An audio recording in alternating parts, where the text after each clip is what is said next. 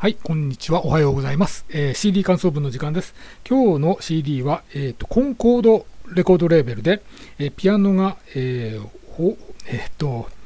ホアホカルロス、え、ホアホカルロス・マルティンスさん。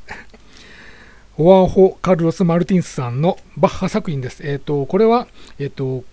Complete Keyboard Works ジョン・セバスチャ・バッハのボリューム6ですね。入ってる曲は、えっ、ー、と、なんだ、アンナ・マグダレーナの、えー、ノートブックと、あとは、なんだ、12の小さなプレリュード、えー、6つの小さなプレリュード、そしてイタリアンコンチェルトですね。えっ、ー、と、えー、まず、えー、印象ですけど、えー、この CD 自体がこう優しい優しい、え、シンプルな曲が入っているということもあって、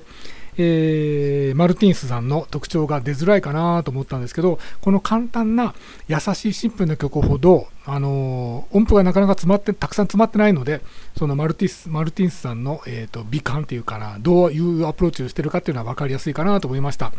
えーと、シンプルな曲なんですけど、やっぱり聴かせるんですよ。聴かせる。昨日のトゥーレックさんも感じたんですけど、やっぱり、えー、トゥーレックさんと似てるところがあって、多分、その楽譜からどこの音を強調してどこの音を引っ込めてというところの出し入れがうまいのかなと思います。あの特別テクニックがうまいとかそういう感じはしないんですよね。やっぱり音楽の作りがうまいなというふうに思いました。